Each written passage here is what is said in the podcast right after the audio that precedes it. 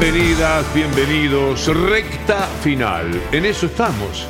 Exactamente el último lunes sin saber quién será el presidente de la República. La recta final, como dice este título. Y pasó el debate, el esperado debate. ¿Servirá para algo? Si es así, Massa tiene que haber sacado, si tenía ventaja, mucha. Y si estaba en desventaja, se tiene que haber recuperado y pasado al frente.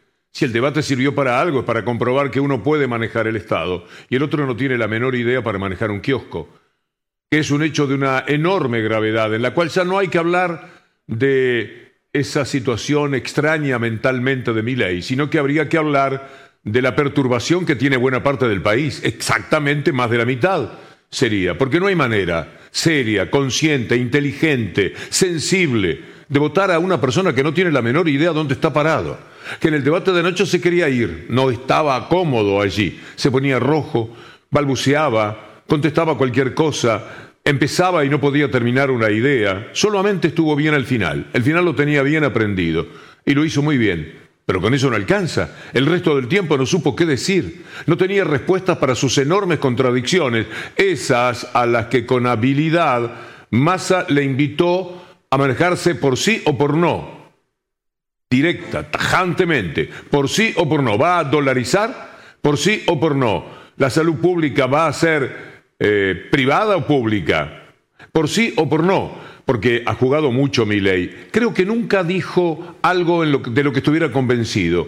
Le iba bien en los medios de comunicación, donde creció su figura, y por lo tanto pensó que cualquier cosa que dijera estaba bien, pero un día iba a tener que rendir cuentas y lo hizo en el debate de anoche, cualquiera sea el resultado. Lo que pueda pasar el próximo domingo solamente servirá para amargarse profundamente aquellos que creen que las cosas tienen que dirimirse de un modo inteligente para la República. Alguien conoce el Estado profundamente, es evidente en el caso de Massa, y conste que no está hablando aquí alguien que tenga ningún tipo de devoción por Massa. El otro lado tenemos a una persona de una supina ignorancia sobre lo que ocurre con el Estado. Uno conoce toda la botonera, es evidente. Toca un botón y sabe todo lo que hay alrededor.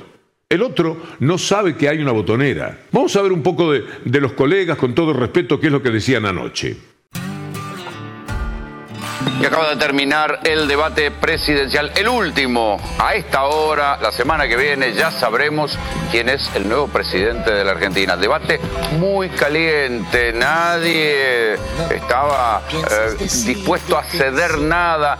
Fue categóricamente a favor de Sergio Massa, es decir, en vez de estar... Milei desaprovechó la cuestión de la vida cotidiana. No, fue, muy impresionante. No fue preciso con lo que se pone debería ser su fuerte. Milei fue a defenderse a defenderse en el sentido de no sacarse, de no mostrarse eh, emocionalmente alterable fácilmente.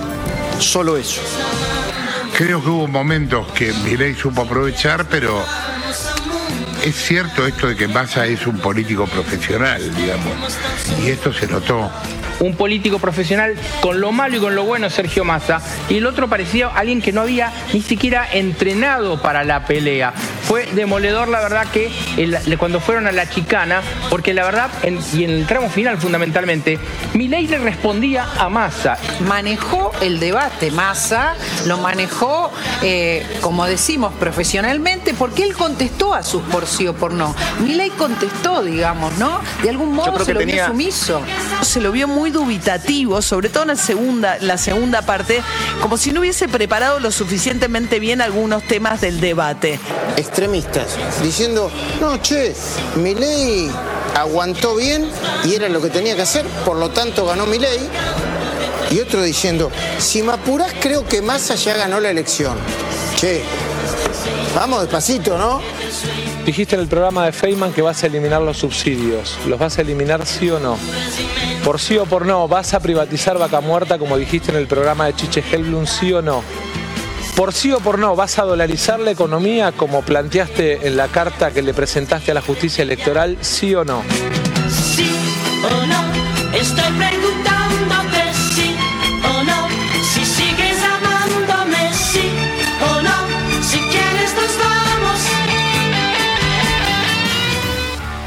Notable, con todo respeto por los colegas, quiero decir que le llaman profesional al hecho de saber del Estado. Es indudable que Massa, con tantos años, entiende bien de qué se trata. Lo puede hacer mal, bien regular, lo puede hacer que a mí me guste, puede ser un gobierno de centro derecha y bueno, no me gustará tanto, pero es indudable que lo que vaya a hacer sabe cómo hacerlo. El problema es que el otro no tiene, mi ley, la menor idea. Sigamos con el debate. Habló con habilidad, Massa le plantea el tema, no habilidad, yo creo que existe hasta cierta nobleza. Che, ¿en serio vos tenés como ídola a Margaret Thatcher, que asesinó a tus compatriotas? No usó esa palabra, Massa, pero yo creo que era perfectamente utilizable. No es que Margaret Thatcher fue la que eh, condenó además económicamente a la Argentina en aquel momento, no es que fuera ella misma mala, neoliberal, no, fue una asesina. Ella mandó asesinar, dio la orden para que eh, atacaran al Belgrano cuando estaba saliendo, cuando estaba fuera de las aguas donde correspondía. Y los propios periodistas, hace muchos años, a lo mejor es eso lo que anda dando vueltas. Yo hice una nota en un programa que se llamó Bajada de Línea, en el que quedaba muy claro cuando le preguntaban que ella sabía dónde estaba, pero no quería dar el brazo a torcer. Asesinó argentinos es decir, la guerra es la guerra, con sus mecanismos, con... Lamentablemente, ahí mueren, la palabra que se utiliza es mueren argentinos como mueren ingleses.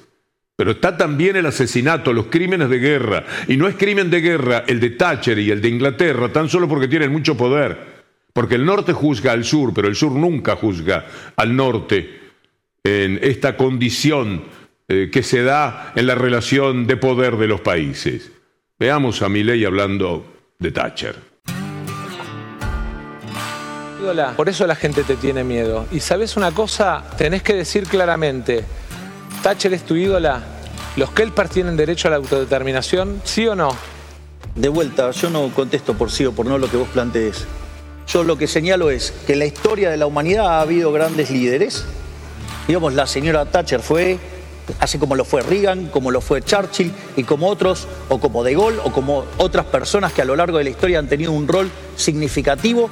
Digamos, lo que pasa es que yo entiendo, Thatcher tuvo un rol significativo en la caída del muro del Berlín, que parece que a vos te molesta que se haya caído y aplastado a la izquierda. Entonces ese es tu problema.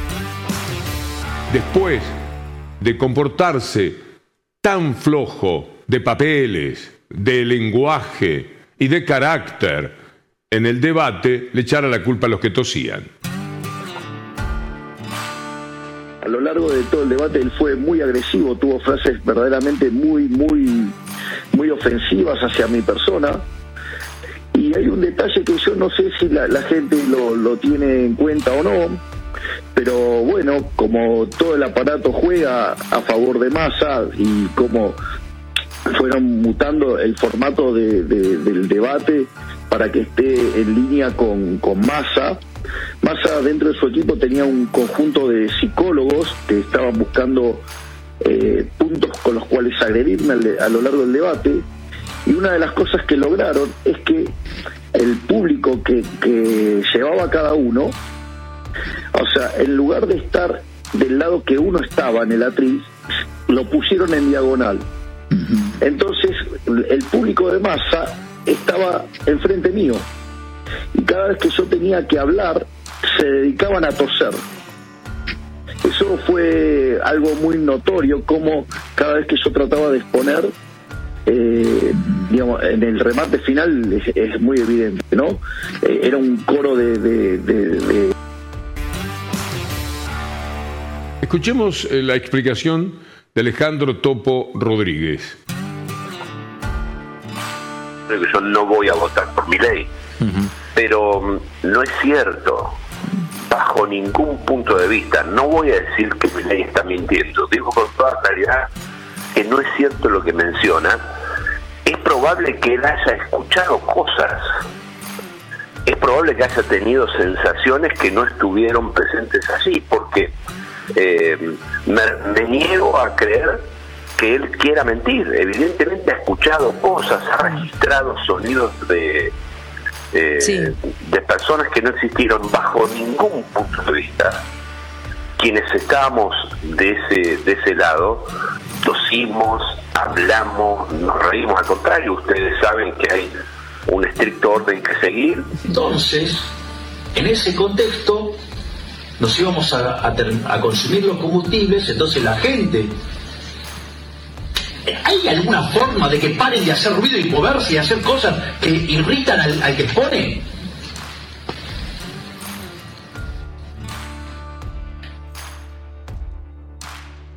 para no solo los argentinos del presente, sino los argentinos del futuro. a ver, a ver, a ver, a ver, un poquito de, lo- de- de los procesos. tus ideas centrales, porque son unas cuantas. Pero voy a hacer algo plantear. Lo último que vieron fue el estudio de televisión de América donde él decía que oía ruidos, oía voces. Topo Rodríguez da a entender que a lo mejor lo habitan esas voces. Pero más allá de el humor que algunos quieren ponerle o la chicana política que se pueda querer manejar, es indudable que Milei no es un hombre que esté en su centro. El recurso de buscar eh, alguna manera de explicar ciertos fracasos no es solamente de Milei. De pasada, vale la pena recordar el dolor de garganta y la tos y la conjuntivitis y todo lo que acusó Patricia Bullrich cuando hizo un papel que no mejoró mucho, por cierto, la comparación con Milei. Eh, realmente estaba muy, muy, muy mal de la garganta y eso me condicionó mucho, tuve que tomar mucha agua durante todo el debate. Eh, fue muy difícil hacer un debate con una situación física muy disminuida, con una gripe que no me la curé. Así que eh, creo que eso es el principal tema que quizás me, me generó una situación de tener que estar tomando agua todo el tiempo. Pero bueno, esas son cosas que, que pasan y uno tiene que ir igual. Bueno, ya que así explicaba su fracaso en un debate, porque de eso se trata, podría haber sido un poco más amable con Milei por la frustración que vivió durante el debate. Sin embargo, tuvo crítica. en la dialéctica del, del debate, evidentemente, digamos, uno cuando lo veía en el momento veía a un Milei que seguía la agenda de, de Massa. La sensación general que después aparece es una sensación en la que uno dice, bueno, hay dos alternativas muy distintas en la Argentina. El profesionalismo, el político profesional, el político que las sabe todas, el, político, eh, digamos, del palabrerío y una persona que le mete en una estrategia eh, de arrinconarlo y, le cuesta más salir, digamos, tiene, le cuesta más eh, eh, salir de ese rincón y tratar de tomar el centro de la escena. Lo crucificó. Bueno, a esto han llegado en la derecha de la Argentina. Anulando la política, atacándola, etcétera, etcétera. No importando quién es quién, no importando la formación, la conducta, etcétera. Porque la derecha, esta es una novedad. Posiblemente en el mundo entero, Trump, Bolsonaro, Milei, Meloni, Le, Le- Pen no tanto, viene de bastante tiempo atrás. Porque han caído muy bajo. Miren los candidatos que tenían. No nos olvidemos de Bullrich. Por supuesto, nadie podrá dejar librado al, al olvido lo que fue Macri, lo que ha sido ese mentiroso serial. Tan poco formado, tan ridículo. En algunas partes hay mucha agua, en otras partes hay menos agua. Esa te la debo. Cualquier cosa. Era muy poco, muy poco para presidente, pero disimulaba. Camina más elegantemente que Milei, qué sé yo. Pero mire a dónde llegaron ahora. Los finalistas que tuvieron en la competencia eran Milei y eh, Bullrich. No quiero ser agresivo. Ellos mismos son agresivos por el lugar al que aspiraron, con sus nombres. Porque no se puede tratar con el respeto que uno quisiera totalmente a cualquier persona, así piense diferente. Acá el problema no es que piensan distinto.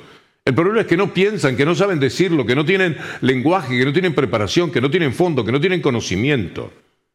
Es atroz. No se pueden poner al frente del país. Esto es lo que tienen ¿Con esto salen a la cancha? ¿Con estos jugadores? Piénselo en términos deportivos.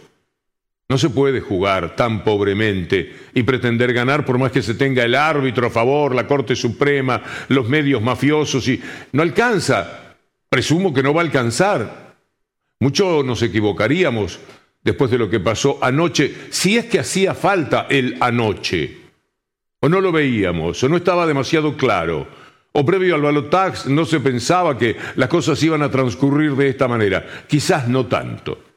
Quizás fue muy exagerado eh, el nivel que separó a Massa de Milei.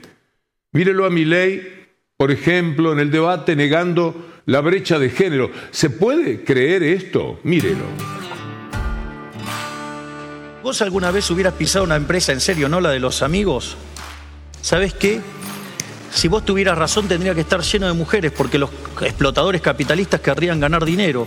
Y cuando vos vas, están distribuidos muy equitativamente. Por lo tanto, esa diferencial que hablas es falso. Es decir, y eso, digamos, es propio de no saber mirar los números. Pedile que te lo analice un economista, no alguien que mira números sin saber. Desgraciadamente, esa permanente mirada despectiva de las mujeres vuelve a aparecer en él. Pero yo les quiero decir algo que me parece muy importante. En el ideario del el vínculo con las empresas, nosotros a lo largo de este año hicimos un esfuerzo que nos permitió que todos los meses crezcamos en empleo más allá de los enormes problemas que tiene nuestra economía por la sequía y por el programa con el fondo. Desgraciadamente, esa idea de abrir la economía que ha planteado en su base presentada de la justicia va a destruir miles de pymes. La Argentina ya vivió tasa alta, tipo de cambio fijo, apertura indiscriminada, cierre de 23.000 pymes. Massa estaba con una carta que quería usar de cualquier manera. Donde fuere iba a poner esa carta, que era la relación de Milei con el Banco Central. Es el 10 de diciembre, vos o yo, no vine a discutir ni a Macri, ni a Cristina, ni el pasado. Vos o yo. Y los argentinos lo que tienen que elegir es quién tiene la templanza, la capacidad, el equilibrio mental, el contacto con la realidad como para poder llevar adelante la Argentina. ¿Acaso vos lo tenés? Hagamos el psicotécnico los dos que te negaste. No, yo no me negué, yo, yo dije que, estaba dispuesto a hacerlo. Te negaste, preferiste. Pero ¿cómo me voy a negar a hacerlo si cada vez que entré en una empresa lo tuve que hacer? Vos que viviste siempre el Estado no lo hiciste nunca. Javier, si vos trabajaste en el Banco Central, ¿vos trabajaste en el Banco Central, sí o no? Sí, hice una pasantía, para eso no hubo que hacer. ¿Y por qué no te la renovaron? ¿Qué tiene que ver, digamos? O sea, yo ¿Por me qué no te la renovaron? Contale a la gente, Javier, ¿por qué no te la renovaron? Digo, digamos, este era un estudiante. Es muy importante porque es parte de esta discusión respecto de el psicotécnico. ¿Por qué no te la renovaron? Contale a la gente. Digo, quizás vos tampoco la Porque entiendo pasado que estés por eso. enojado con el Banco Central y hables de destruirlo. Por eso. Porque en realidad en algún momento te sentiste rechazado. No se trata de sentirse rechazado y atacar lo que a uno lo rechaza. Se trata de ir al abrazo de lo que a uno lo rechaza. Para colmo parece que no es frecuente que no renueven las pasantías. Para que ese sumario salga a la luz. Aparentemente, porque por cuestiones de personalidad, eh, eso es lo que Massa da a entender, no le renuevan la pasantía. En un banco central, y esto me lo dijo alguien que no es oficialista ni mucho menos, al contrario, que es de la oposición y que estuvo en el Banco Central, porque este es un tema del cual se viene hablando hace unos días ya, dicen que es poco frecuente que el Banco Central en condiciones eh, más o menos habituales no renueve esas pasantías. Con lo cual le tiró por la cabeza eso, con la interpretación de que la determinación de Milei de cerrar el Banco Central proviene del viejo encono con el banco porque no le renovó la pasantía. Cosa que Milei termina un poco admitiendo cuando le dice, ¿acaso vos no te fracasaste nunca? Como diciendo, eso fue un fracaso del cual yo sí me pude levantar, ¿no? Bueno, eso por un lado.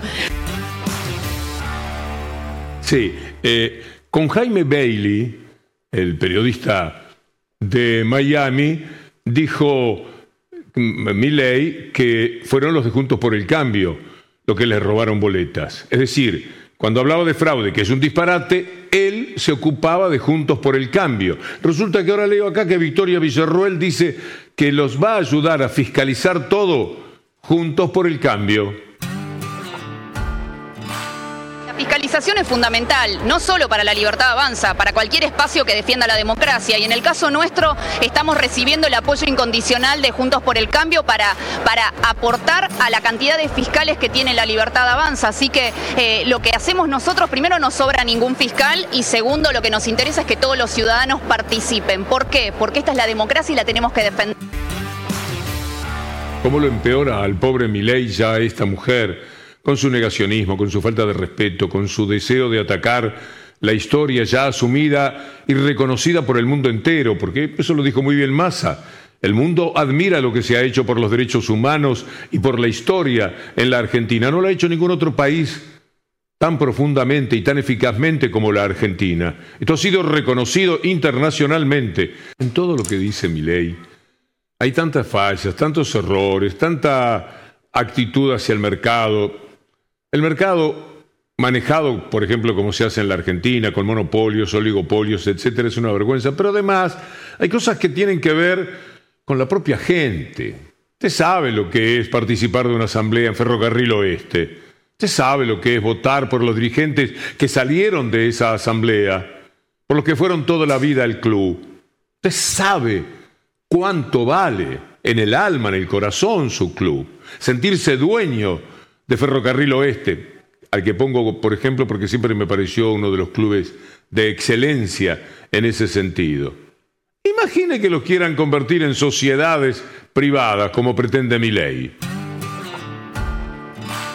que hicieron frente común en relación a Massa está la gente del fútbol. Eh, ¿Vas a fútbol sociedad anónima en Argentina en caso de ser gobierno? Pero eso es otra mentira más, Eduardo. Lo que yo estoy diciendo es, los clubes como están ahora pueden seguir sin ningún tipo de problema, pero también, digamos, o sea, la pregunta es por qué restringir la posibilidad de tener clubes, digamos, que sean sociedades anónimos. Digo, ¿qué pasa si alguien quiere que su club sea como el Manchester City? ¿Cuál es el problema? Bueno, eh, vamos a ver lo que dice eh, Alicio Dagatti que es el presidente de Estudiantes de Río Cuarto. Fuimos a buscar un dirigente de, de, afuera de la propia capital, donde parece que siempre está la gran caja de resonancia. Aquí todos los clubes se han expresado negativamente, pero veamos Estudiantes de Río Cuarto. Desde Estudiantes de Río Cuarto, señor Javier Milei, le decimos que rechazamos totalmente la idea de transformar a nuestra institución en una sociedad anónima. Estudiantes es de los socios y vamos a defender el derecho de los mismos.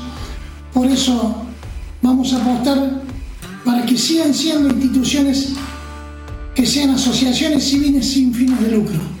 Hoy y siempre. Muchísimas gracias. Hoy y siempre, sí, la idea de mi ley es tomada de este afán de Macri que quiere entrar a Boca justamente para desde allí gravitar y, llegar a las sociedades privadas en el fútbol para hacer los típicos negocios de la vida de Macri. Chiquitapia es vivo, ahora, ahora todos queremos al Chiquitapia. Eh, la verdad, hace dos meses había muchas críticas a la conducción del... ¿Qué te pasa con Tapia a vos?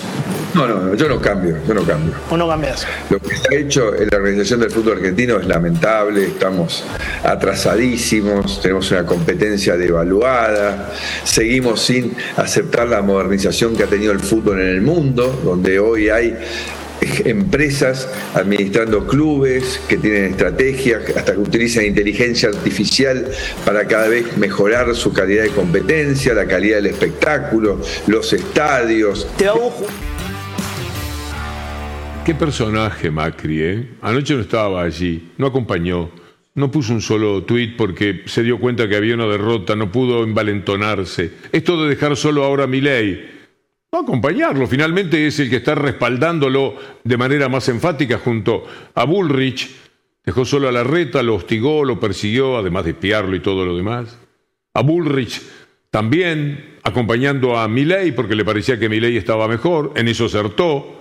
Y ahora Milei lo dejó solo porque posiblemente haya visto venir algo parecido a lo que se llama derrota, de la cual es poco amigo, aunque frecuente cultivador Mauricio Macri. Amigas, amigos, será hasta mañana si Dios quiere.